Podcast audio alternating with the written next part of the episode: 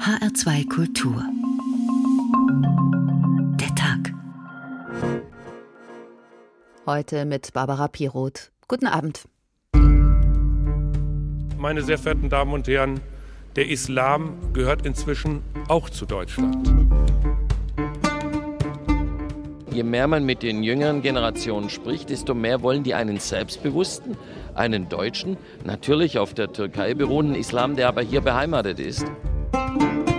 Diese gesamte Debatte, die Diskussion mit der Politik etc., das ist nicht mehr etwas, was für mich relevant ist. Das gesamte Konzept wurde hier erstellt. Es ist wirklich ein Deutschlandkonzept.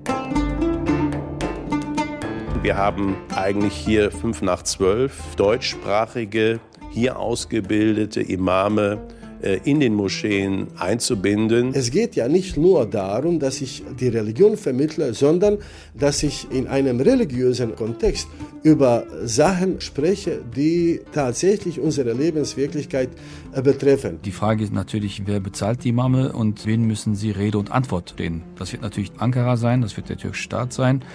Also insofern wird sich strukturell nicht viel ändern.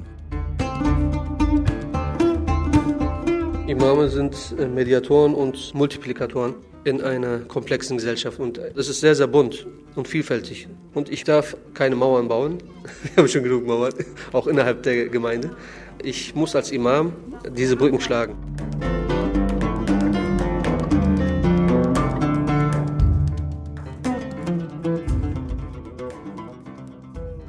Terrorakte in Nizza und Conflans, in Wien und Dresden. Sie rücken immer näher, sie kommen in immer rascherer Folge. Und so haben die Islamisten eines auf jeden Fall erreicht. Wer dieser Tage über den Islam redet, der kommt um die Anschläge nicht herum.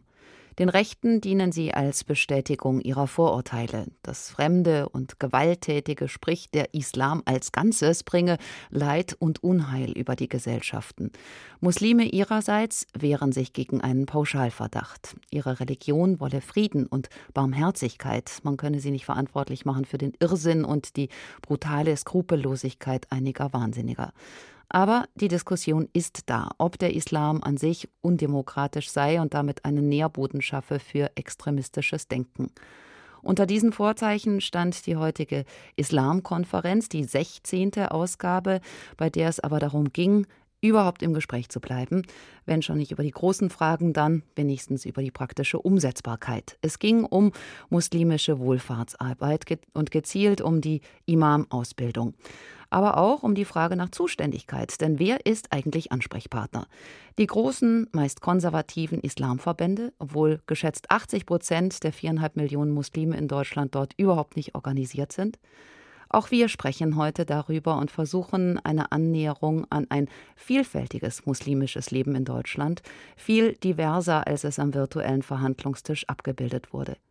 Hier ist H2 Kultur der Tag. Der Islam gehört zu Deutschland. Eine Bestandsaufnahme haben wir getitelt. Ein Zitat des ehemaligen Bundespräsidenten Wulff. Und wir schauen zunächst eben zur Islamkonferenz, ihren Themen und Ergebnissen.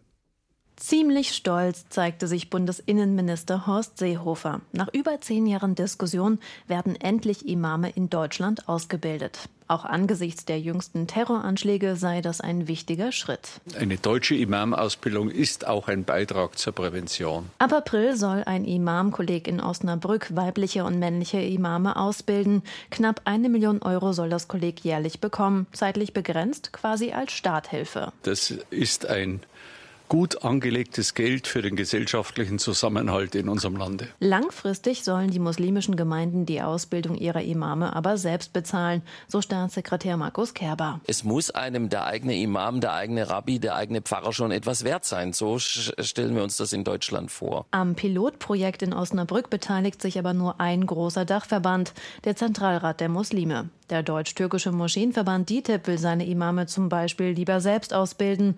Damit hat er begonnen. Die meisten Imame kommen aber nach wie vor aus der Türkei. Sie werden von der türkischen Religionsbehörde Diyanet ausgebildet und bezahlt. Das soll sich ändern. Seehofer fordert, dass weniger Imame aus der Türkei entsendet werden. Dafür will er sich zusammen mit Frankreich, Österreich und den Niederlanden einsetzen. Wenn Europa zur Heimat muslimischer Bürgerinnen und Bürger geworden ist oder noch weiter wird, dann bedarf es keiner Einmischung und Einflussnahme mehr von außen. Wir sorgen für unsere muslimischen Bürger und Bürgerinnen selbst. Und ich betone mehrfach, wir sorgen für unsere muslimischen Bürgerinnen und Bürger. Der Knackpunkt dürfte die Finanzierung bleiben. Der Staat kann die Imamausbildung nicht auf Dauer finanzieren. Das sieht das Religionsverfassungsrecht so vor. Die Gemeinden werden das also selbst übernehmen müssen. Selbst bei DITIB glaubt das Ministerium, sich auf einem guten Weg dahin zu befinden. Die jüngeren Funktionsträger wollen demnach unabhängiger von Ankara werden. In den Gemeinden gibt es ohnehin längst viele junge Muslime, die das Freitagsgebet nur noch auf Deutsch hören wollen. Seehofer zeigte sich sehr zufrieden, auch mit seinem heutigen Verhältnis zu den Vertretern der Muslime auf der Islamkonferenz. Und dabei, das sage ich Ihnen ganz offen, habe ich Sie in den letzten zweieinhalb Jahren meiner neuen Funktion sehr, sehr schätzen gelernt. Isabel Reifenrath berichtete.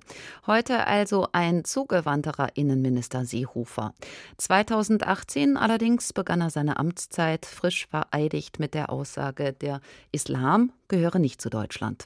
Seitdem vermeidet Seehofer Pauschalisierungen und die großen Schlachten, stattdessen das kleinere Ganze. Sacharbeit zu Pflege und Seelsorge, all das gibt es inzwischen und das ist vielleicht der größte Erfolg der viel kritisierten Islamkonferenz, dass 50.000 muslimische Kinder in der Schule Religionsunterricht bekommen und dafür nicht in die örtliche Moschee gehen müssen oder dass muslimische Patienten im Krankenhaus religiösen Beistand erhalten von einem muslimischen, nicht von einem christlichen Seelsorger.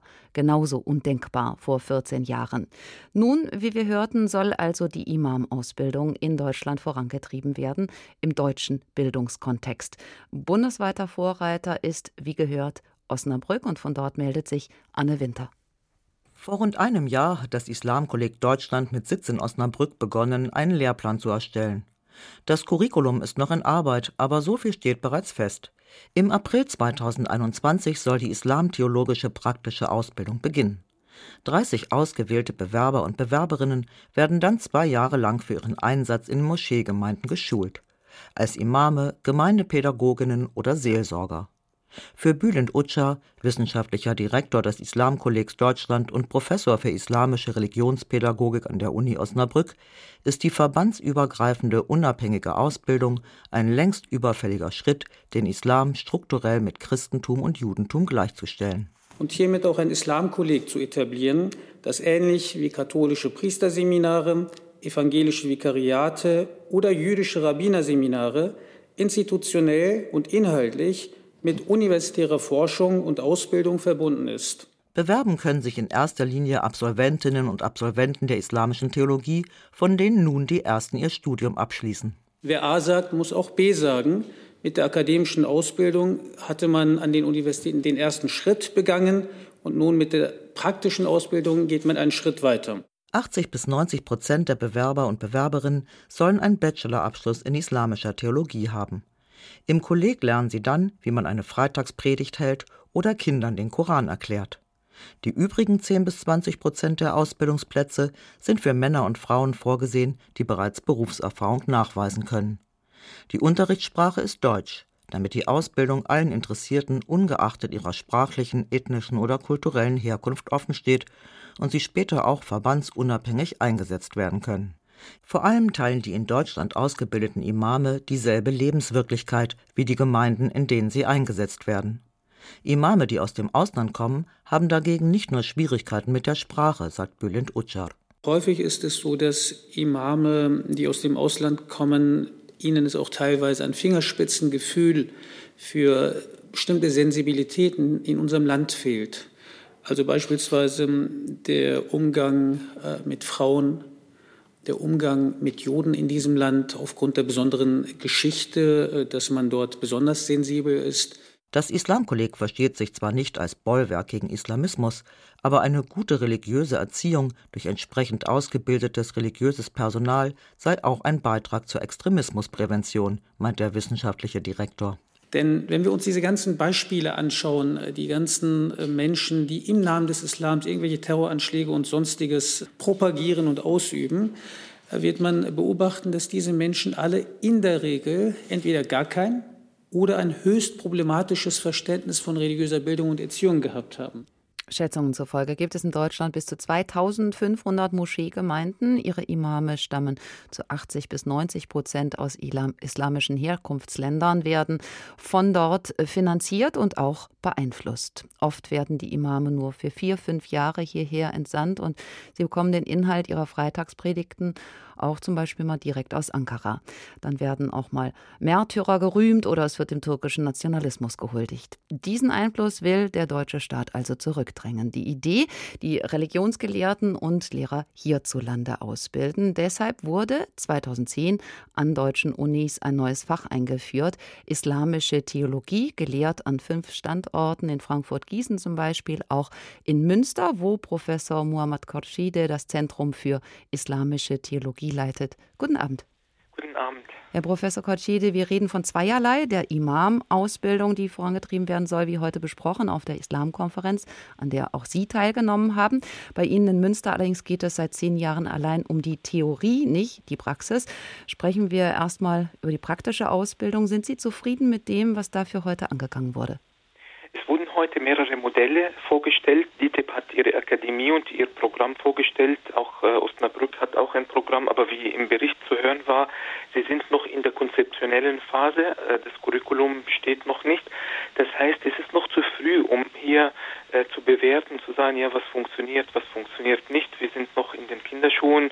Äh, ich hoffe, dass alles in die richtige Richtung dann sich weiterentwickelt. DITIB wird ja bei der Imam-Ausbildung nicht mitmachen und verfolgt neben der Ausbildung in der Türkei ein eigenes Projekt in Deutschland, in der Eifel, wo aktuell 22 Anwärter zum Imam ausgebildet werden. Was ist das denn wert, wenn nicht alle Verbände mitziehen? Naja, die äh, Verbände sollten eigentlich mit einbezogen werden in der Frage der Imame-Ausbildung, Fortbildung, weil letztendlich ist die Frage, auch wenn wir jetzt Imame ausbilden würden, ohne die Verbände, wer stellt diese Imame äh, ein? Also wo werden sie tätig sein? Und wenn die Verbände sagen, nein, wir wollen unsere eigenen Imame haben, dann haben wir die Imame umsonst ausgebildet. Und deshalb äh, müssen wir sie irgendwie mit einbeziehen, beziehungsweise auch deren Projekte äh, fördern, aber auch schauen, dass alles dem, nicht nur auf dem Boden des Rechtsstaates, sondern auch, dass die Lebenswirklichkeit von jungen Menschen äh, berücksichtigt wird in der Ausbildung. Ansonsten haben wir Imame, die zwar hier ausgebildet sind, aber weiterhin äh, vorbei an der Realität äh, predigen oder die Moscheen führen und dann haben wir nichts erreicht. Allerdings, welches Interesse sollten Islamverbände daran haben, von Ihnen oder Imam-Ausbildern Konkurrenz zu bekommen? Dann würden Sie ja am Ende möglicherweise die Kontrolle über die Ausbildung verlieren und damit dann langfristig auch über das religiöse Profil des Islams in Deutschland. Es gibt äh, Studien über die Entwicklungen in Deutschland, auch repräsentative Studien, die zeigen uns alle eins, und zwar, dass immer weniger junge Menschen muslimischen Glaubens in die Moscheen gehen. Das heißt, die Moscheen werden immer weniger attraktiv für die jungen Menschen, weil, und das ist das Hauptargument dieser jungen Menschen, die sagen, ich fühle mich nicht beheimatet in den traditionellen Moscheegemeinden. Das, was gepredigt wird, gesagt wird dort, geht an meiner Lebenswirklichkeit vorbei. Das heißt, es sollte im Interesse der Verbände der Moscheegemeinden selbst sein, dass sie sagen, wir wollen kooperieren mit Pädagogen, Pädagogen, äh, mit Akademikern, die hier Theologie betreiben, damit unser Angebot nochmal kritisch reflektiert wird, damit wir auch Angebote äh, haben, die die jungen Menschen äh, ansprechen. Natürlich, wie Sie richtig sagen, äh, ist es eine Grund äh, Herausforderung, dass viele, nicht alle, ich will nicht pauschalieren, aber viele äh, dieser äh, Verbände auch politische Gebilden sind. Sie haben politische Agenten und dann wollen sie doch die Macht nicht verlieren. Äh, das wird ein Problem äh, bleiben, bis wir andere Strukturen in Deutschland haben. Also muslimische Verbände, die von Deutschland, für Deutschland, in Deutschland äh, äh, hier etabliert sind. Aber aktuell gibt es ja noch Befürchtungen in Gemeinden, dass die theologischen Institute wie Ihres, also eingerichtet vom Staat, den Islam nur nach eben diesen staatlichen Vorstellungen formen wollen, dass also gewissermaßen der Westen ihren Glauben kontrolliert und verwässert. Naja, das ist äh, in der Tat äh, das Narrativ unter einigen, die sagen, ja, der Staat will uns äh, hier unseren Islam basteln. Stimmt eigentlich nicht, weil der deutsche Staat ist ja ein säkularer Staat, das heißt religionsneutral. Er darf und er will sich auch nicht einmischen. Es sind ja Muslime an den theologischen Fakultäten und mit äh, und diese Muslime haben ja ein, ein, ein, ein innerislamisches Interesse an Prozessen der Aufklärung. Was wir in Münster zum Beispiel machen, einen aufgeklärten Islam hier zu etablieren, äh, das wollen wir, um die Muslime selbst, den Muslimen ein Angebot machen, wo sie Zugänge zu ihrem Glauben haben, die ähm, eben wie gesagt, die jungen Menschen ansprechen. Wir haben zum Glück, also wir haben, also wir starten 2021 in Münster ein, einen Zertifikatkurs mit einer Gemeinde von 47 Moscheen, nennt sich das Bündnis Malikitischer Gemeinden überwiegend marokkanische äh, Moscheegemeinden, aber eher Deutschland orientiert sind. Das macht mich optimistisch, dass es langsam, langsam Strukturen entstehen, die sagen, wir wollen mehr Deutschland orientiert sein unter den muslimischen Verbänden. Ich hoffe, dass diese Entwicklung weitergeht in die Zukunft. Professor Muanat Korchide, er ist Religionspädagoge, Soziologe und Theologe an der Universität Münster. Vielen Dank für das Gespräch. Sie hören H2 Kultur, der Tag, der Islam gehört zu Deutschland. Eine Bestandsaufnahme, so die Überschrift unserer Sendung. Und damit beziehen wir uns natürlich auf den damaligen Bundespräsidenten Christian Wulff, der 2010 in einer Rede genau das konstatierte, dass der Islam zu Deutschland gehört. Damit löste Wulff heftige Debatten aus. Muslim sein, das bedeutet für viele Nicht-Muslime eben automatisch Kopftuchzwang, Ehrenmorde und Unterdrückung. Was für eine unsinnige Einengung findet Sineb El-Masrar. Sie hat vor zehn Jahren das Buch Muslim Girls geschrieben, um zu zeigen, dass junge muslimische Frauen die gleichen Gedanken, Ängste und Wünsche haben wie alle anderen auch. Uns Muslim Girls mangelt es eigentlich nie an Aufmerksamkeit. Schließlich ergötzt sich an uns eine ganze Nation. Es gibt genügend Geschichten und Skandale, die man hierzulande rund um Kopftuch, Zwangsheirat und Genitalverstümmelung nicht nur hinter vorgehaltener Hand aufgeregt diskutiert. Eine leise Andeutung reicht. Etwa die harmlos gestellte Frage, ist da Schweinefleisch drin? Und schon laufen die kleinen Vorurteilshamster in den Köpfen auf Hochtouren. Im Vergleich zu muslimischen Männern, die oft schon etwas penetranter werden müssen, ich möchte hier gern mal beten, um für Empörung zu sorgen, brauchen wir Frauen nicht mal den Mund aufzumachen. Ein kleines Stück Tuch, locker um den Kopf gewickelt, genügt. Und dann heißt es wieder Herzlich willkommen zu einer neuen Folge von Fatma im Tal der Tränen. Das Bekenntnis, ich heiße Fatma, bin Muslima und das ist auch gut so, klingt in den Ohren mancher eher wie ein bemitleidenswertes Statement, denn wie ein hippes Großstadtpostulat, mit dem Frau zur regierenden Bürgermeisterin von Berlin aufsteigen kann. In der Regel wird nicht mit uns geredet, sondern gerne über uns. Wenn uns dann jemand nicht wieder in Frage, sondern eine Frage stellt, dann sind das Fragen meist dieser Art. Kannst du auch Islamisch sprechen? Würdest du deine Tochter auch beschneiden? Darfst du hier im Schwimmbad überhaupt schwimmen? Bist du schon jemandem versprochen? Wurde dein Mann von deiner Familie ausgesucht? Haben deine Eltern kein Problem damit, dass du hier im Ausland arbeitest? Oder ganz kreativ, gehst du auch mit Kopftuch unter die Dusche? Ja, so macht es Spaß, in Deutschland zu leben. Wer braucht schon einen Glückskeks mit Sprüchen, wenn man stattdessen fortwährend Überraschungsfragen gestellt bekommt, die uns eigentlich auch schon nicht mehr überraschen können? Ein Auszug aus Muslim Girls, Wer wir sind, wie wir leben, von Sineb El-Masrar, erschienen im Eichborn Verlag. Eine junge Stimme. Wir haben gehört, heute bei der virtuellen Islamkonferenz sprachen die miteinander, die auch schon in der Vergangenheit immer zusammensaßen. Hauptproblem, politische Vertreter brauchen Ansprechpartner. Die gibt es aber zentral organisiert nicht in den deutschen muslimischen Gemeinden. Deshalb sucht man sich Funktionäre und weiß offensichtlich nicht immer so ganz genau, auf wen man sich da einlässt und wie man millionenschwere Zuwendungen zuteil werden lässt, zum Beispiel für die Extremismusprävention.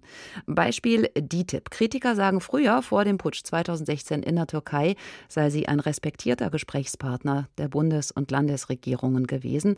Inzwischen aber habe sie sich in einen verlängerten Arm der Erdogan-Autokratie verwandelt.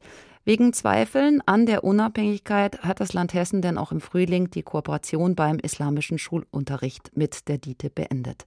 Wer also sind die Vertreter von Muslimen in Deutschland? Dazu Wolfgang Hetfleisch. Vor allem einige große Verbände. Der größte davon ist die DITIB, die Türkisch-Islamische Union der Anstalt für Religion. Auch der Zentralrat der Muslime und der Verband der islamischen Kulturzentren sind große Dachorganisationen. Das gilt außerdem für den Islamrat, der vor allem die islamische Gemeinschaft Medi-Gerüsch repräsentiert. Das Problem ist, diese sunnitisch geprägten Verbände sprechen nicht immer mit einer Stimme. Und anders als zum Beispiel die katholische oder evangelische Kirche können sie auch nicht für sich in Anspruch nehmen, alle Muslime im Land zu vertreten. Die Moscheegemeinden sind als Vereine organisiert und damit letztlich eigenständig. Das macht gemeinsame Positionen und koordinierte Entwicklungen schwierig. Nun ist der Staat angehalten, alle Religionsgemeinschaften gleich zu behandeln. Für Juristen wäre es am einfachsten, wenn sich Muslime am besten so organisieren wie die Kirchen. Aber der Islam ist keine Kirche, er kennt offiziell keine Hierarchie und keine Mitgliedschaft. Das heißt, die Islamverbände sind faktisch Kulturvereine, beanspruchen aber auch die politische Vertretung der Gläubigen. Saba Nurshima ist pädagogische Leiterin der Bildungsstätte Anne Frank Zentrum für politische Bildung und Beratung in Frankfurt. Guten Abend. Guten Abend. Kritiker sagen, die DITIB fühlt sich möglicherweise unantastbar. Schließlich hat sie einen mächtigen Beschützer, den türkischen Präsidenten Erdogan, der ja gerade keinen deutschen oder reformorientierten Islam will. Sollten deutsche Institutionen Ihrer Meinung nach dann überhaupt mit der DITIB zusammenarbeiten? Naja, auf gar keinen Fall sollte der Dialog einfach abgebrochen werden. Das mag so ein bisschen paradox klingen, aber gerade weil die DTIP so ist, wie Sie es gerade beschrieben haben und so eng an den äh, türkischen Staat, der zunehmend autokratisch ist und von einem Autokraten regiert wird, ähm, an den angebunden ist und gleichzeitig aber hierzulande für nahezu ja, fast 900 Moscheen, also ein Drittel der Moscheen, die es insgesamt in Deutschland gibt, zuständig ist, ist es total wichtig, dass man von mir aus eine kritische, aber auf jeden Fall eine Zusammenarbeit weiterhin pflegt.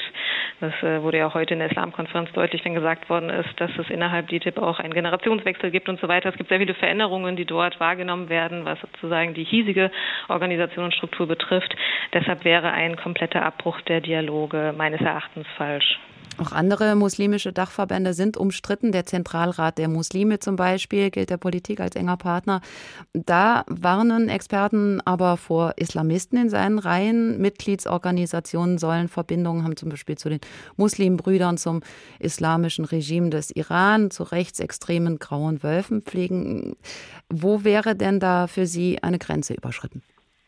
Naja, was diese Vorwürfe betrifft, hat sich zumindest der Zentralrat der Muslime erfolgreich auch dagegen behaupten können.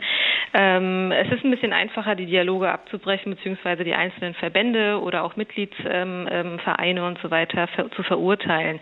Aber ich glaube, genau das ist ähm, ein Problem in der Wahrnehmung des Islams insgesamt in Deutschland. Auch diese problematischen Gruppen, die den Islam für sich beanspruchen und eine radikale Auslegung haben, auch diese gehören zum muslimischen Leben oder zum Islam in Deutschland. Und ähm, deshalb braucht es sozusagen weiterhin eine Auseinandersetzung auch mit diesen Gruppierungen, äh, die zum Teil auch äh, mit den Verbänden verbunden sind. Aber insgesamt, da müsste man ein bisschen rauszoomen aus dieser Landschaft, weil die unterschiedlichen islamischen Organisationen einfach ganz ähm, also wirklich unterschiedliche Ressourcen haben und Prioritätensetzung in ihrer Arbeit alltäglich. Und das größte Problem, würde ich sagen, der islamischen Gemeinden ist, dass sie letztlich nicht genügend Geld haben. Ne? Also weil sich sehr, wirklich sehr wenige Muslime überhaupt ähm, als Mitglieder von Moscheegemeinden verstehen und dementsprechend auch ähm, für den Bau beispielsweise von kleinen Moscheen oder von größeren anderen ähm, Institutionen, die es braucht, sei es Imame oder Jugendarbeit, eben nicht bezahlen können. Das ist auch ein Grund, warum beispielsweise der türkische Staat dann ähm, so stark ist, weil er beispielsweise auch Imame bezahlen kann und so weiter und so fort. Es gibt Stimmen zum Beispiel von Aleviten, die beschweren sich mittlerweile darüber, dass sie in keiner Weise sich von muslimischen Gemeinden oder Vertretern repräsentiert fühlen, nicht nur weil die oft erzkonservativ äh, ausgerichtet sind bis hin zu rechtsnationalistisch, sondern auch weil da viele alte Herren sitzen. Wie ergeht es Ihnen? Fühlen Sie sich repräsentiert? Naja, genauso wie ich mich als Frau nicht von allen Frauenorganisationen repräsentiert fühle, ist es auch mit den islamischen Verbänden so. Und innermuslimische Vielfalt ist ein sehr großes Thema. Also wir haben es innerhalb der fünf Millionen Muslime zwar mehrheitlich mit Sunniten zu tun, aber viele Minderheiten fühlen sich überhaupt gar nicht repräsentiert. Also sei es Aleviten oder Ahmadiyya und viele weitere. Ich denke, da ist es ganz wichtig zu verstehen, wie muslimisches Leben in Deutschland funktioniert. Es ist eben nicht zu vergleichen, das hatten Sie auch schon gesagt, äh, mit, äh, mit, mit christlichem Leben. Hier, man kann diese Schablone nicht einfach eins zu eins übertragen. Ähm, das geht nicht. Also muslimisches Leben ist wirklich vielfältig und dementsprechend kann es nicht eine Repräsentanz für Muslime geben. Das wird auch wahrscheinlich gar nicht möglich sein.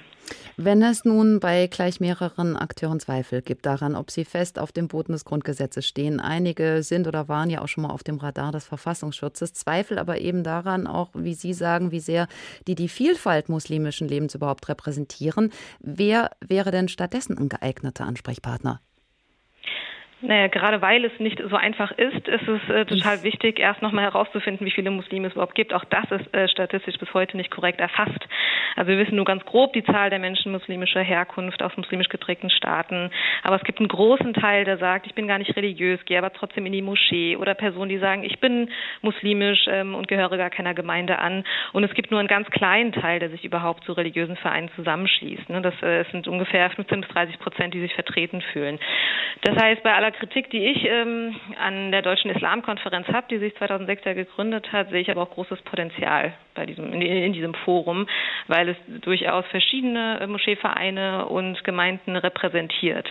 Und wir können ja nach ja, über einem Jahrzehnt äh, durchaus Erfolge auch ähm, verzeichnen, was ähm, die Gestaltung von muslimischem Leben betrifft, sei es der Religionsunterricht oder sei es äh, die Institutionalisierung von islamischer Theologie an Universitäten, äh, muslimische Friedhöfe und so weiter und so fort oder auch Seelsorge und auch ein Expertenkreis, ne, der sich äh, mit der wachsenden Muslimfeindlichkeit auseinandersetzt. Das heißt, ich sehe da großes Potenzial in der Zukunft ähm, auf jeden Fall. Ich sehe ein, ein, durchaus eine Veränderung, wenn sich die heranwachsenden jungen Muslime, die sich zunehmend ähm, schwach vertreten fühlen ähm, von den Verbänden, weil sie älter sind und weil muslimisches Leben sich ähm, bei Jugendlichen hier inzwischen ganz anders entwickelt hat, äh, sehe ich, dass sie das Ausleben ihrer Religionsfreiheit wahrscheinlich ganz anders verstehen werden und viel verändern werden. Das heißt, die nächsten Jahre ähm, wird auf jeden Fall noch einiges passieren. Sabano Chima, pädagogische Leiterin der Bildungsstätte Anne Frank, Zentrum für politische Bildung und Beratung in Frankfurt. Herzlichen Dank für das Gespräch. Hier ist H2 Kultur der Tag. Der Islam gehört zu Deutschland. Eine Bestandsaufnahme. Dieser Satz des ehemaligen Bundespräsidenten Wulff ist zehn Jahre alt. Vor ebenfalls zehn Jahren hat Sineb El-Masrar ein Buch geschrieben mit dem Titel Muslim Girls. Inzwischen ist auch der Nachfolger erschienen, Muslim Men. El-Masrar hat marokkanische Wurzeln und schreibt unter anderem darüber, wie ihre Jugend war. Besonders als Erstgeborene, ob als türkisches Gastarbeiter oder als irakisches Asylbewerberkind, fanden wir daheim selten Unterstützung. Die Jüngeren konnten zumindest später auf die Hilfe der älteren Geschwister bauen. Unsere Väter waren in der Regel bis zum Abend arbeiten oder ohnehin im Schichtdienst tätig. Unsere Mütter, ob berufstätig oder nicht, konnten ebenfalls in den seltensten Fällen Hilfe leisten, selbst wenn sie in ihrer Kindheit zu den privilegierten Mädchen gehört hatten, die einige Jahre eine Schule besuchen durften. Ohne die deutsche Sprache ordentlich zu beherrschen, war es fast unmöglich, uns zu erklären, wie man eine Textaufgabe löst oder einen Satz im Plusquamperfekt formuliert. Es gab daher nur zwei Möglichkeiten, um den Anschluss nicht zu verlieren. Entweder die Eltern bezahlten einen teuren Nachhilfelehrer oder in der Nachbarschaft fand sich ein Unterstützer. Ich persönlich fand in der Mutter meiner Schulfreundin, die mich eine Zeit lang für die Vorbereitung von Klausuren zu sich nach Hause einlud, meinen rettenden Engel. Unsere Eltern überschütteten die freundlichen Helfer mit einem Schwall von Dankesworten in gebrochenem Deutsch oder mit kleinen, süßen, fetten Köstlichkeiten. Nur wenige blieben zurückhaltend, vielleicht weil sie diese Hilfe wirklich nicht zu schätzen wussten, was aber eher selten vorkam. Die meisten Stummfischköpfe unter unseren Eltern schwiegen, weil sie sich aufgrund fehlender Deutschkenntnisse nicht so ausdrücken konnten, wie sie gern gewollt hätten, oder schlimmer noch, sich für ihr sehr bescheidenes Zuhause schämten und deswegen niemanden zu sich einluden. Gerade dieses unsägliche Schamgefühl erweckte leider allzu oft beim Deutsch-Deutschen gegenüber den falschen Eindruck, dass man sich von ihnen abgrenzen wollte. Vielleicht das folgenschwerste Missverständnis zwischen unseren Familien und ihren Nachbarn. Aber auch das sind Bilder von Muslimen in Deutschland. Junge Männer in Neukölln, die Allahu Akbar auf dem Hermannplatz rufen. Und auf der Sonnenallee wird ein als Emmanuel Macron verkleideter Mann ausgepeitscht. Hinter der Aktion stand ein YouTuber. Gerade viele in der jungen Generation der Muslime fühlen sich von den Imamen ihrer Eltern häufig nicht mehr so richtig angesprochen, haben wir gehört. Radikale Salafisten nutzen diese Situation aus, denn sie sprechen die Sprache der jungen Männer. Ein Beispiel aus Hamburg. Über dem Eingang in die El-Iman-Moschee wirbt ein verwittertes Reklameschild für Schickimicki Hairstyling. Seit 2014 predigt hier der Imam Munib Dukali, ein studierter Informatiker. Die Aufgabe des Vorbeters übernahm er, nachdem die Jugendlichen der Gemeinde den Aufstand geprobt hatten. Die haben ähm, Informationen aus dem Internet geholt, die haben verschiedene Videos von Predigern auf YouTube und so weiter angeschaut und kamen dann zum Schluss im Jahr 2014 Pierre Vogel hier in der Moschee einzuladen. Der deutsche Konvertit Pierre Vogel erreicht mit seinen Predigten vor allem junge Menschen. Vogel gibt sich streng gläubig als Kämpfer für einen äußerst traditionell ausgelegten Islam. Munib Dukali erinnert sich an Vogels Auftritt in Hamburg-Harburg. Das war an einem Sonntag. Ich kam rein und sah die Moschee so voll wie noch nie. Voll mit Jugendlichen, die auch nicht so oft zur Moschee kommen.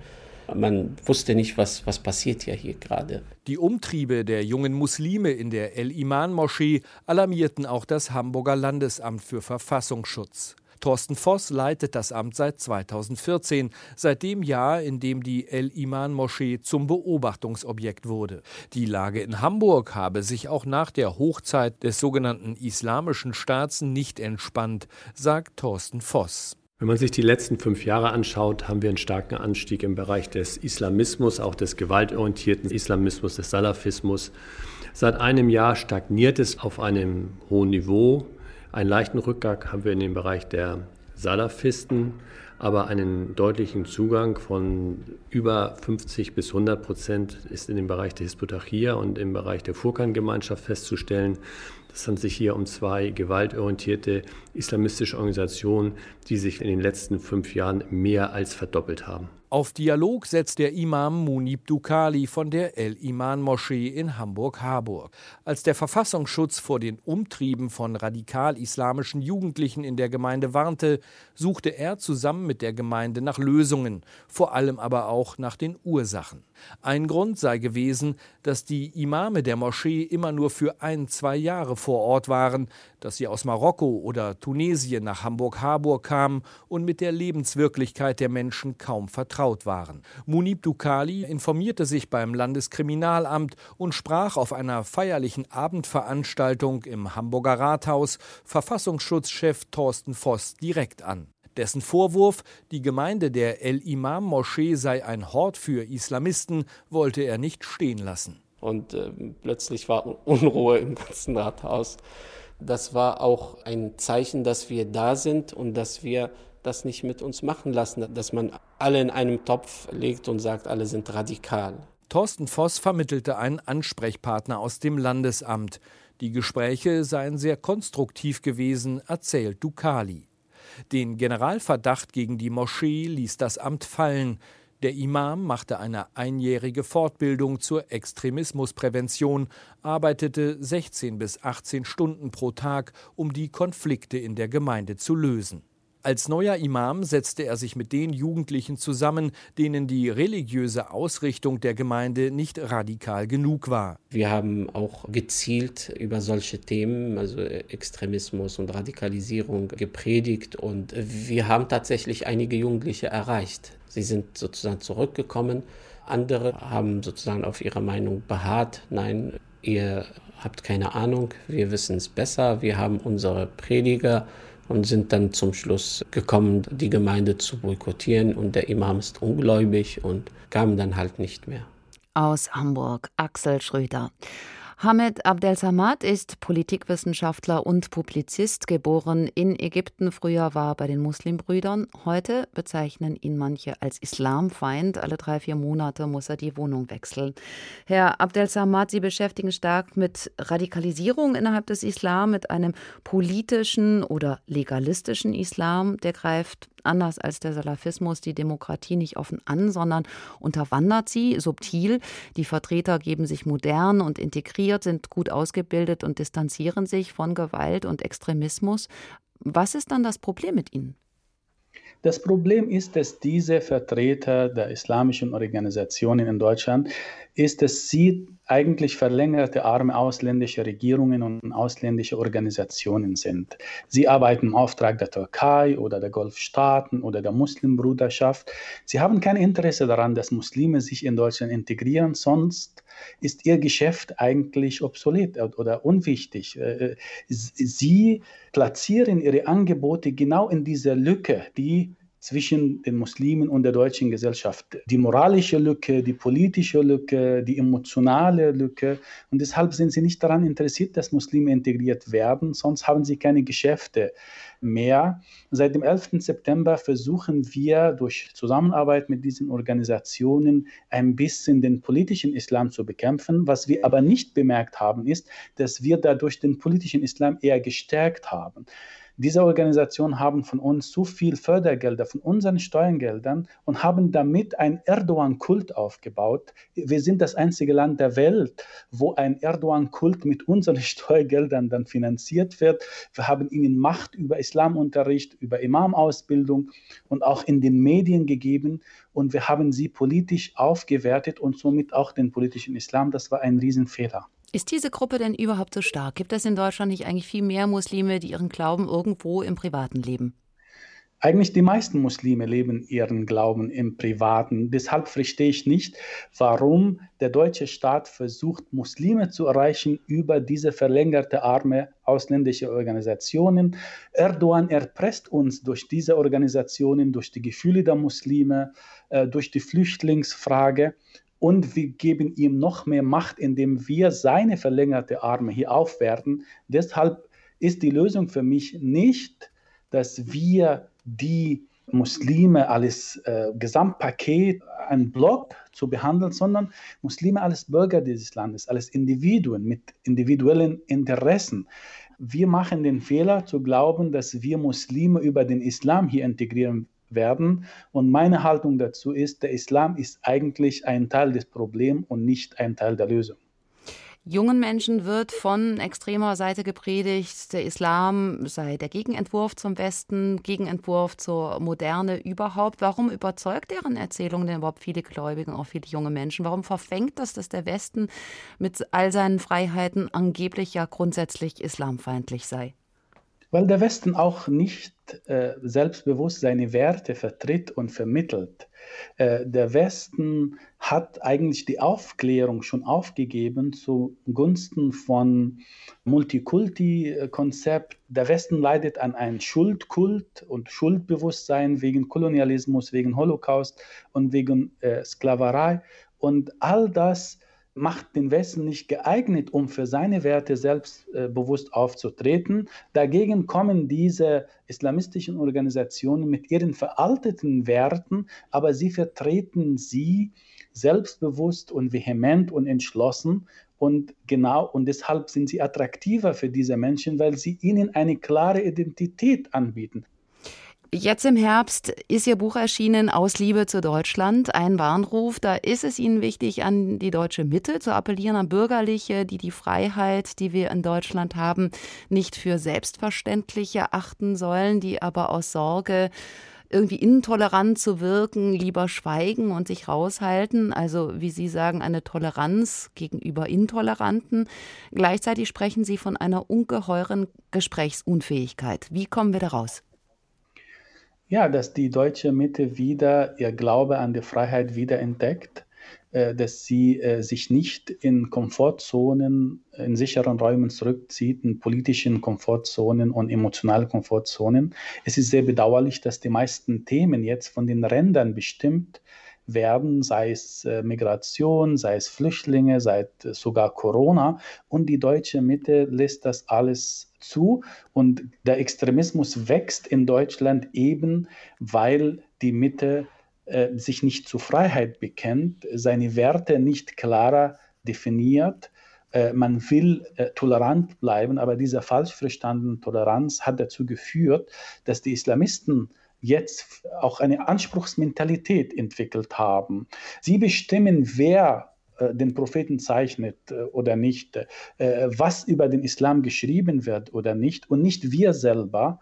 Es ist sehr traurig und deshalb auch heißt mein Buch im Untertitel ein Warnruf. Es ist sehr traurig, dass Menschen, die die Religion kritisieren, jetzt unter Polizeischutz leben, sich verstecken müssen, während Islamisten und sogar islamistische Gefährder, die der Polizei bekannt sind, einfach frei herumlaufen können und sogar frei morden können. Das ist eine Katastrophe und das ist erst der Anfang. Sie selbst waren Mitglied der Islamkonferenz, sind aber heute ausgetreten, weil Sie sagen, mit diesen Verbänden ist kein Dialog möglich. Ist Rückzug tatsächlich eine Antwort? Ich war zehn Jahre bei der Islamkonferenz. Ich habe versucht, meine Themen unterzubringen. Ich habe viele Warnungen dort auch ausgesprochen und ich habe gemerkt, dass unsere Themen und unsere Warnungen überhört werden, sowohl von den Islamverbänden als auch von dem, vom Staat selbst. Der Staat hat keine Strategie im Umgang mit diesen Verbänden. Der Staat hat sie groß gemacht, hat ein Monster groß gemacht und jetzt weiß man nicht, wie man damit umgehen kann. Und ich wehre mich dagegen, nur als Feigenblatt von dieser Konferenz zu werden. Alles wäre alle Stimmen dabei. Nein, es gibt dort nur eine Stimme, und zwar die Stimme der konservativen Verbände. Sie wollen Geld vom Staat, sie wollen das Thema Imamausbildung selbst bestimmen und sie wollen das Thema Islamunterricht selbst vereinnahmen. Und ich mache nicht mit.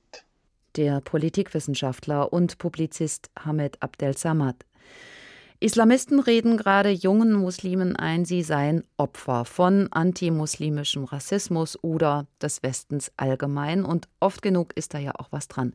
Viele machen Ausgrenzungserfahrungen, erleben Gewalt gegen sie, kennen keine Chancengleichheit und fühlen sich als Menschen zweiter Klasse. Gleichzeitig gibt es aber auch die andere Tendenz, speziell Muslima immer direkt als Opfer zu sehen. Dagegen hat Sineb El-Masrar angeschrieben, gegen ein, wie sie findet, völlig verzerrtes Bild von Migrantinnen. Während wir Muslim Girls im Fernsehbereich immer noch warten müssen, dass unsere Stimmen endlich vernommen werden, können wir im Internet Themen plötzlich selbst buchstäblich in die Finger nehmen. Das Internet ist unsere Spielwiese. Aber nicht nur das. Wir beschäftigen uns intensiv mit Themen rund um den Islam, besonders mit der Rolle der Frau im Islam. So tauschen wir uns zum Beispiel darüber aus, warum sich einige von uns ihr Tuch partout nicht verbieten lassen wollen und erheben selbstbewusst unsere Stimme gegen jede Art von Diskriminierung und tauschen die entsprechenden Erfahrungsberichte aus, sprechen uns Mut zu.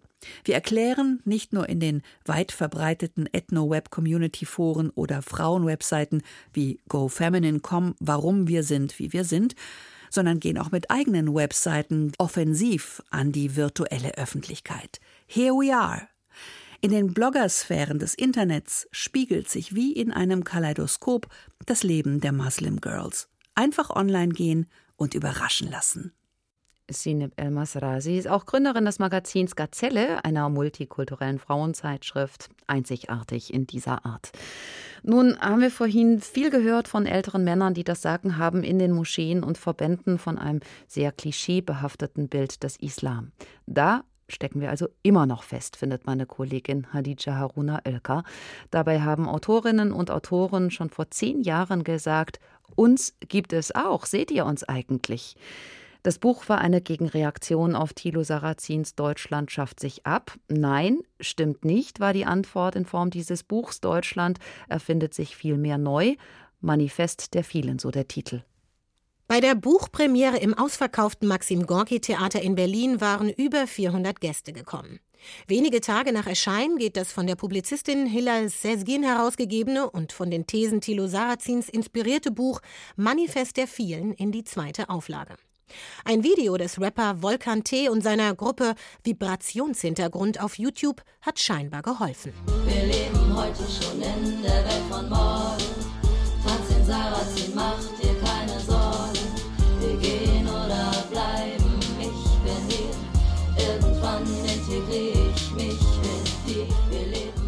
Zehn Jahre ist es her, dass die rund 30 Autoren Sarazins Werk von einem Deutschland, das sich abschafft, konterten. Ihr Motto? Um sich nicht abzuschaffen, muss Deutschland sich neu erfinden. Im Manifest der vielen sinnieren sie über ihr Leben in Deutschland, über Heimat und Identität, über Muslimin sein oder eben nicht. Das Vage am Titel ist dabei präzise gewählt. Denn was sich im Manifest versammelt, ist keine Einheit, auch keine Minderheit, sondern die heterogene Vielfalt derer, die sich immer dann angesprochen fühlt, wenn vom Islam in Deutschland die Rede ist. Herausgeberin Sezgin erklärt, Zu Muslim wird man gemacht. Es sind JournalistInnen, SchauspielerInnen, SchriftstellerInnen und WissenschaftlerInnen mit Namen wie Navid Kermani, Feridun Selmoglu oder Lamia Kador. Ein Kreis derer, die Aussprüche kennen wie ja, du bist die Ausnahme. Oder wie es die iranische Schauspielerin Pega Feridoni ausdrückt, ja, ihr Iraner seid nicht das Problem. Als ich ein junges Schulmädchen war, kam einmal ein Vertrauenslehrer auf dem Schulhof zu mir, fragte, Dein Vater ist doch Musulmane, oder? Wenn du abhauen musst, helfe ich dir. Der wollte mich tatsächlich befreien und war beleidigt, weil ich mich partout nicht von dem rückständigen anatolischen Gastarbeiterknecht nach Schafstall stinkendem Patriarchat befreien lassen wollte. So schreibt es zum Beispiel die Kolumnistin Melikiak. Während die Politikwissenschaftlerin Naika Vorhutan darüber reflektiert, für wen die Sarrazin-Debatte eigentlich ein reinigendes Gewitter gewesen sei. Für alle, die ihre Ressentiments nun frank und frei dem Muslim ins Gesicht schleudern können, für alle, die nach 65 Jahren das Gefühl haben, wenn sie schon nicht sagen dürfen, was eigentlich Deutsch ist, wollen sie wenigstens sagen können, was es ihrer Meinung nach nicht ist und auch nicht sein soll. Konstruiert sich der Westen seinen eigenen Islam? fragt Katayun Amipur. Sie beschreibt eine Muslimisierung der Muslime und meint damit, dass Muslime oft als einheitliche Gruppe konstruiert werden, die nicht als normal gelten würde. Und wenn sie normal sind, gelten sie kaum noch als Muslime. So rücken im Manifest persönliche Geschichten in den Vordergrund. Es macht den Vorhang auf für die plurale Gesellschaft, schrieb es bereits damals Zeitrezensent Ijoma Mangold. Und dass alle gespürt hätten, es gebe Nachholbedarf. Und den gibt es heute noch. Das Manifest der vielen wurde seinerzeit von Hilal Seskin herausgegeben. Sie ist Autorin und freie Journalistin. Guten Abend. Guten Abend. Frau Seskin, der eben schon erwähnte Ijoma Mangold hat damals in der Zeit über das Buch geschrieben, ein Vorhang wird zur Seite gezogen und plötzlich sieht man, dass die Bühne viel größer ist als nur Problemkieze mit Ehrenmorden und Zwangsehen und dass das eigentliche Geschehen ganz woanders spielt. Warum hat sich das im Bewusstsein vieler hier im Land immer noch nicht durchgesetzt? Ja, das ist wirklich schwierig und fast ein bisschen traurig, das von heute zu nochmal zu hören, weil ich denke, es hat sich wirklich nicht viel geändert. Insgesamt ist der islamfeindliche Kurs wirklich derselbe geblieben, vermutlich weil er ein bestimmtes Bedürfnis nach, wie soll ich sagen, auch Selbstbestätigung der Mehrheitsgesellschaft bedient. Es sind auch rassistische Untertöne dabei und man überlegt, damals war es ein Sarrazin, heute ist es, ich spitze das bisschen zu, ein Boris Palmer, damals war es ein Esla Kelek, heute ist es Hamid Abdel Samad. Die Rollen werden ein bisschen umgeschrieben, sie werden neu besetzt, aber das Stück ist dasselbe. Immer Probleme und als jemand von der Mehrheitsgesellschaft, der sagt, oh, man muss doch auch mal sagen dürfen, wie schlimm das da ist. Und dann sozusagen Kronzeugen, die sagen, ich bin aus der Community und ich erzähle euch mal, wie schlimm es ist. Also diese, dieser vermeintliche Dialog, der dann auch in diesen in Talkshows gerne reproduziert wird, der ist das gleiche geworden und reproduziert immer wieder diese Idee der Katastrophe und der schrecklich fremden Menschen mitten unter uns. Abdel Samad hatten wir auch in der Sendung. Ist das denn auch Ihre Erfahrung, immer noch in irgendein Kollektiv gestopft zu werden, mit dem Sie möglicherweise nicht mal irgendwas verbindet? Also ich muss ja sagen, ich lebe seit äh, 14 Jahren in einem kleinen niedersächsischen Dorf. Da passiert mir das ganz wenig. Man würde ja meinen, dass da die Leute noch viel mehr Scheuklappen haben und viel weniger die Fremden gewöhnt sind. Das ist gar nicht unbedingt wahr, weil ich hier als Individuum wahrgenommen werde sozusagen. Ne? Aber ich denke, dass es insgesamt sehr stark so ist. Also ich merke es zum Beispiel, wenn ich, wenn ich Interviews bekomme oder sowas oder zu ganz anderen Themen. Das hier ist jetzt zum Thema Islam. Ne? Aber auch wenn ich Interviews gebe zu anderen Themen, dann heißt es oft auch Muslimin, wo bei anderen Leuten der Beruf eingeblendet wird. Das ist dann schon immer ein bisschen komisch. Also Sie werden als Muslimin gelesen. Ja, also man nennt das ja in der Soziologie auch so die Ethnifizierung des Begriffs Islam oder Muslim, als ob das irgendwie eine ethnische Gruppe wäre, als würden die alle jetzt von einer Familie abstammen oder von einem Land oder so. Dabei sind sie ja sowohl ethnisch und äh, als auch von Lebensbiografien als auch natürlich von ihrem Glauben her sehr heterogen. Jetzt haben wir im Laufe der Sendung jedenfalls die eine Einschätzung gehört, dass diese Strömung in Deutschland, politischer Islam, immer mehr das Ruder übernimmt. Also letztlich Religion erhebt Anspruch auf umfassende politische Autorität. Das sehen Sie nicht? Also Sie würden mehr von Heterogenität sprechen? Arbeite jetzt ja nicht für den Verfassungsschutz oder so. Ich bin jetzt nicht damit betraut, sozusagen irgendwelche Problemfelder zu beobachten, sondern äh, ich spreche natürlich eher von einer äh, Gruppe von ganz normalen Muslimen, die so ihren Berufen nachgehen und da natürlich sehr unterschiedliche Dinge glauben. Also ich habe in den letzten Jahren auch zunehmend Initiativen, zum Beispiel studentische Initiativen oder auch Initiativen von queeren Muslimen oder von international agierenden, äh, sehr äh, kritischen Muslimen, also kritisch gegenüber der Politik des Westens, weil wir leben ja im Westen. Also wir denken ja nicht die ganze Zeit nach über Arabien oder so. Ne? Also ich kenne eigentlich sehr viele, sehr unterschiedliche Initiativen und finde, dass da auch sehr viel im Gange ist. Ich kann da jetzt nicht so eine einzige Tendenz kann ich jetzt nicht erkennen eigentlich. Wir haben ziemlich viel auf die Ränder geschaut im Laufe der Sendung, auf die Extreme. Mhm. Es gibt ja auch sowas wie einen Generationenwechsel, junge Muslime mit empowerten Selbstverständnis, Hijab-Bloggerinnen, Modest Fashion-Ausstellungen, Bücher wie eben das von Sineb El-Masra die neue Debatten anregen. Äh, gibt es denn sowas auch wie eine Mitte?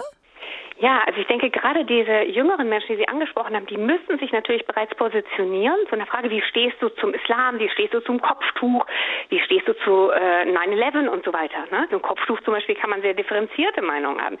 Aber die müssen sich sehr klar positionieren und es gibt eine ganz große, unsichtbare, vielleicht auch mittelalte Mitte oder so, die ganz andere Lebensentscheidungen getroffen haben, jenseits noch dieser, dieses Identitätszwangs, die einfach, die wollten Zahnärzte werden oder Rechtsanwälte oder sowas in der Art, ja. Die einen sind mehrgläubig, die anderen anderen nein, die einen trinken Alkohol, die anderen nicht, die anderen machen mal eine Pilgerfahrt, die anderen nicht. Nur die haben natürlich auch jetzt nicht so eine Agenda und die haben eben auch ihre anderen bürgerlichen Berufe und die hört man dann vielleicht nicht so. Ich will damit nicht sagen, dass ich diese jungen neuen Stimmen nicht toll finde und wichtig finde. Ich meine nur per Definition hört man die mit weniger Identitätsdruck und weniger äh, Publizistik, hört man natürlich weniger. Jetzt ist das zehn Jahre her, der Ausspruch von Wulff, den wir immer mal wieder zitiert haben im Laufe der Sendung. Da kommen Jetzt zehn Jahre später Umfragen zu dem Ergebnis, dass höchstens die Hälfte der Befragten findet, der Islam gehöre zu Deutschland. In anderen Umfragen lehnt sogar eine Mehrheit der Deutschen den Satz ab. Politiker sprechen mittlerweile von einer zunehmenden Islam- und Muslimfeindlichkeit. Also zum Beispiel auch, wenn wir an das Attentat von Hanau denken. Bundesinnenminister Seehofer hat Anfang September deshalb einen unabhängigen Expertenkreis Muslimfeindlichkeit ins Leben gerufen, der Maßnahmen zur Prävention und zur Bekämpfung erarbeiten soll. Was würden Sie sagen, wird das Leben für Muslime, auch für diese Mitte, immer schwieriger? Ähm, das war eigentlich vor zehn Jahren auch schon so. Also da ist äh, nichts äh, Schönes dran, nichts Leichtes dran. Das war aber damals auch so. Also der Islam gehört zu Deutschland. Auch für den Satz damals wurde ja der arme Herr Wulff äh, fast gekreuzigt, möchte man sagen. Also endlose Debatten der CDU haben diesen Satz umformuliert, gehört auch beinahe ein bisschen zu Deutschland oder wie man das sagen könne, ohne dass es problematisch sei. Oder die Muslime gehören zu Deutschland, der Islam aber nicht. Also das war schon damals Futter für heiße Debatten und für auch viel Ausgrenzung die schlimmsten Sachen, an die ich mich erinnere, schwangere Frauen mit Kopftuch wurden irgendwie in der Innenstadt in den Bauch getreten oder sowas. Also das gab es. Oder der Mord in Dresden ähm, vor dem Landesgericht gegen die Muslime, die äh, geklagt hat gegen Rassismus. Damals und heute kreisen Debatten ja auch immer um die Frage, ist der, ist der Islam reformierbar? Was denken Sie? Ich finde schon den Begriff, ehrlich gesagt, ein bisschen ich sag mal schräg, ja. Ich verstehe schon, was damit gemeint ist und ich gehöre ja sicher auch zu einer Richtung des Islam, der von vielen anderen Leuten und auch von Muslimen, auch von Nicht-Muslimen als äh, progressiv oder ungewöhnlich empfunden wird. Zum Beispiel, ich befürworte vollkommen homosexuelle Partnerschaften und ähm, ich, ich verstehe eigentlich gar nicht, was da jetzt religiös dran anstößig sein soll. Sowas zum Beispiel. Aber Reform, das, das unterstellt zum einen, dass die Geschichte anderer Weltreligionen ungefähr so ablaufen müsste wie die des Christentums, so dass dann zum Beispiel Luther gab. Das heißt ja ganz oft, wird es endlich einen islamisch Luther geben? Naja, also Luther hatte auch nicht nur tolle Seiten, wie wir wissen, ja. Und zum anderen unterstellt die Frage ein bisschen, dass es nicht schon das, was man Reform nennt, gäbe. Aber es gibt ganz viele Moscheegemeinden, wo Männer und Frauen zusammen beten, wo Homosexuelle, Heterosexuelle, Transsexuelle zusammen beten.